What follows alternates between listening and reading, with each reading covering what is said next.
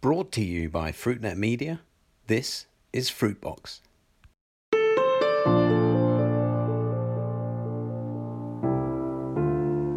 Hello, and welcome to Fruitbox, FruitNet's series of conversations about the fresh fruit and vegetable business with me, Chris White. Every week, I talk down the line from here in London with people from across the world of fresh produce about some of the biggest issues they face today. I want these 15 minute conversations, which we now broadcast once a week every Thursday, to give you the best insight into how to do better business in fresh fruits and vegetables. Now, I spoke on a couple of weeks ago here on Fruitbox with Lisa Raskia. She's the trading director, fresh fruits and vegetables at Marks and Spencer's here in Britain, where I live. In our conversation, she talks about the redevelopment of Marks and Spencer's food stores. Now, a lot of um, what they're doing is about retail theatre, which starts, well, at the front door with something as simple as someone saying hello and welcome you into their shop and it also extends into some of the new technologies that are now available in more and more supermarkets around the world, not just at Marks and Spencer's. Infarm is a company that's been leading these developments. They're an urban farming company based in Berlin, in Germany. Uh, and they've now got their units installed in supermarkets all over the world. Now, last month, the company announced the creation of their new growing centers, which marks I think, a real step change in the future of urban farming. To tell me about this, I'm delighted to be joined down the line from his head office in Berlin uh, by Infarm's Vice President of Corporate Sales, Daniel Kats. Daniel, welcome to Fruitbox. Hello, Chris. Uh, thank you for having me. It's a pleasure. Now, tell me, these growing centers, what are they? Explain a bit more. Yes. So uh, before we jump into this, maybe just a small really quick introduction about Infarm. So currently we are uh, operating in 10 countries, seven in Europe, uh, two in North America. We launched in Japan this year. Uh, so really great expansion, almost 1,000 employees working for us already in the company. And uh, when we started the business model, we created a, basically a hybrid model for retailers globally, where we deploy farms directly to the point of uh, consumption, directly into the supermarkets, with our unique solutions of uh, hydroponical farm, plug and play farms, uh, which can really grow produce directly in the store. But it was always combined with the large warehouses where we deployed our technology also to grow produce centrally and deliver to those shops also more volumes and more variety. So this kind of the idea of, of the growing centers. And the new technology you're reading about is basically something that we released already last year and decided that now is the right time to start and speak about it and it's based also on the same way we do farming in the supermarkets just on a larger scale in much larger warehouses this is the idea behind this it. is this is these new growing centers exactly okay now why is now the right time to do this and and where do you plan to start well, first of all, if you look on uh, all the hydro or vertical farming companies out there, what they do is they are focusing a lot on building farms. They're building large facilities, deploy large, very large farms inside.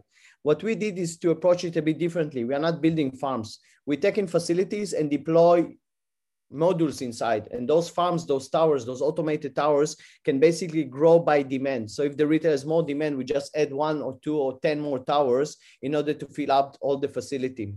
Why are we doing this now? As uh, you know, the population is keep growing, the demand is keep growing, uh, much food production is needed mainly in uh, large cities and therefore uh, now we're pushing much more on the button to start to grow. And also mainly because we grow much more variety much, much more assortment. So we started with a lot of leafy greens herbs lettuces mixed salads microgreens.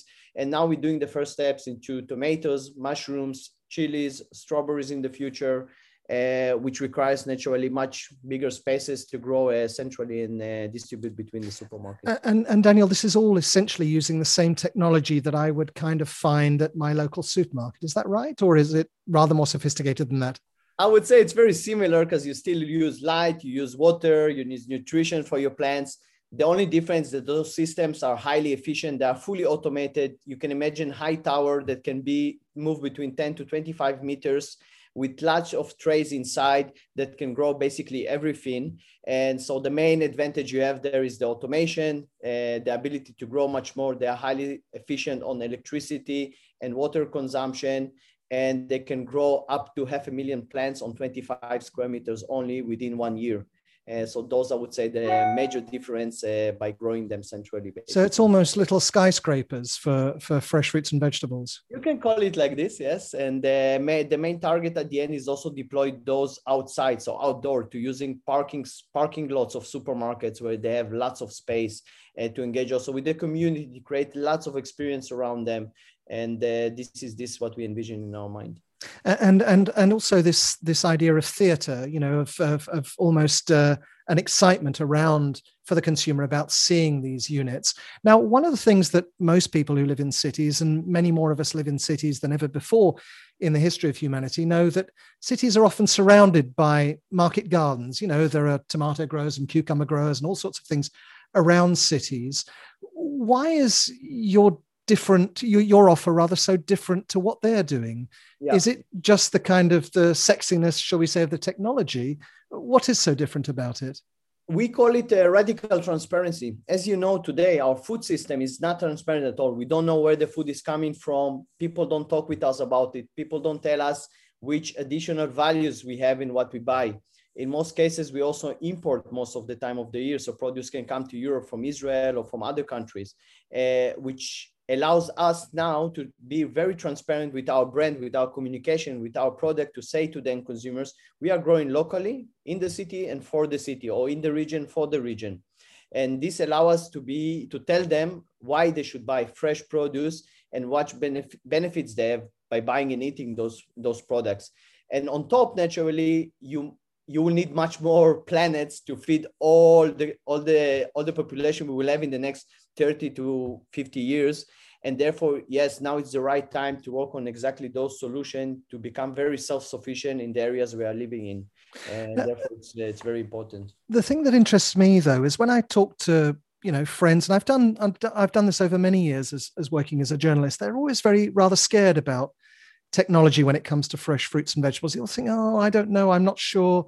Uh, I always expect fresh fruits and vegetables to be grown in the soil by somebody that I know. Your solution is kind of so radically different. Uh, you're you're not growing in the soil. You're growing these little mini skyscrapers using state of the art technology. What is it about your technology that kind of relaxes the consumer and makes him feel at home with this? Why does it work for you and it didn't work for them? If you see what I mean. I would say that first of all, if you look on the growing process, is I call it very clean growing process. So we don't use any pesticides, non-GMO. We don't spray our products, which is very very important. Also from the seed stage, we don't buy treated seeds or chemical treated seeds. So to say, we're trying to work with organic seeds or untreated seeds. So all the process of growing and our our perspective on how to grow produce, it's very very clean perspective. We call it post post bio, even post organic. So uh, for us, it's uh, very, very clean. It's another way of to be transparent to the end consumer that we're trying to grow it as clean as possible. But in the end, when you use today hydroponics, you use light, you use water, you're trying to mimic the conditions that you have in the nature and bring them into a closed facility and even enhance taste and textures by improving light recipes, for example. Uh, so it's, I would say it's even very natural process. And on the other hand, if you look on soil, most of the consumption that we have currently coming for a soil that is treated with chemicals for many years. It's a dead soil, and we don't let our soil to recover after those years of using those chemical pesticides. So it's also something that is important uh, to say that uh, agriculture is not uh, romantic as it was before. That uh, the basilicum comes from a from the mountains of Tuscany or uh, from uh, south of France. It's uh, things are changing, especially when uh, everything being industrialized. So to say. But it, but it, but it also kind of seems to fit with the. It's in tune with what tomorrow's consumers want as well. They seem to like this kind of story that you're telling. Is that right? Yes, I would say that the end consumers in the end, uh, as the consumption changing and many things are also moving to e-commerce and you have the internet, people start to read, they understand much better. They really wants to know what they put into their bodies. Uh, and also naturally, also the way they are eating is changing a lot. So people want healthy food. They want to know where it's coming from and they want to be sure there is no chemicals inside. Mm-hmm. And I think this is becoming much, much more important for them to see a brand. There is, there is no brand in this category of lettuces or greens. And uh, that's what we're trying to create a brand in unbranded category that is very transparent and really stands behind taste, freshness, and very clean produce, I would say. Now, I, I want to talk about those uh, in-farm units that we see in supermarkets in a moment, but just uh, just to understand these growing centres, you've kind of unveiled this uh, this story in the last uh, few weeks. Where will we see the first ones? Where are you going to be deploying them first? Mm-hmm. So we deployed already the first one in Germany in uh, two facilities. We have already 10 active towers that uh, supplying uh, leading retailers in Germany, such as Edeka, Aldi, Kaufland. Uh, the next one will come also to London very soon this year. Uh, we're going to send the first one also to several cities in Canada that will also be deployed there in Seattle as well. Uh, and in other countries in Europe, such as the Netherlands, and France, in Paris, and in Switzerland, in Zurich. Wonderful. Now, as I mentioned just a moment ago, and, and also at the top of the program, you've had a great take up from supermarkets for your in-farm units that that you see in store. Uh, where are you with that? I mean, how is that developing? And are you expecting to see the same positive reaction from retailers to these growing centers? Well, for in terms of the in-store farms, the farms that you see inside of shops, we deployed more than 1,500 units already for uh, many, more than 45 retailers, I would say, globally in the 10 countries we are operating in. So that's uh, North America, Europe, and in Asia. Again, exactly, yes. So uh, exactly 1,500 units inside of stores. Uh, today, we see this model keep it's still alive. People like it. People want those farms. People use it also as a very show element for new flagships or brand new renovated stores. So for them, it's bringing the freshness element, which we also naturally love.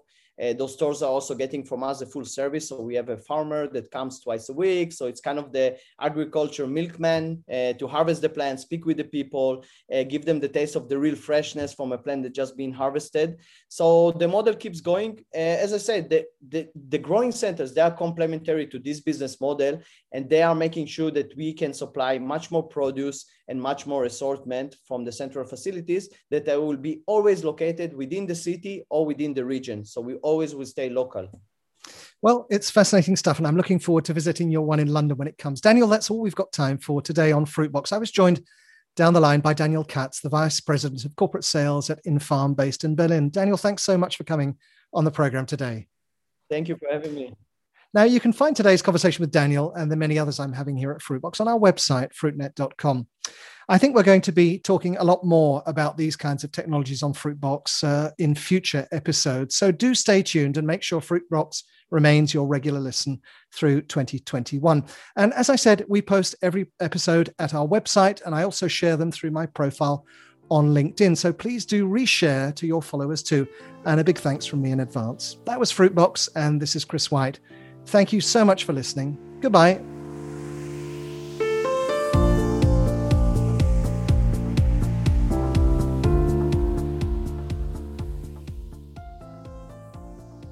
To sponsor a future episode, please email advertising at fruitnet.com. You can follow us on Twitter at FruitNet Live.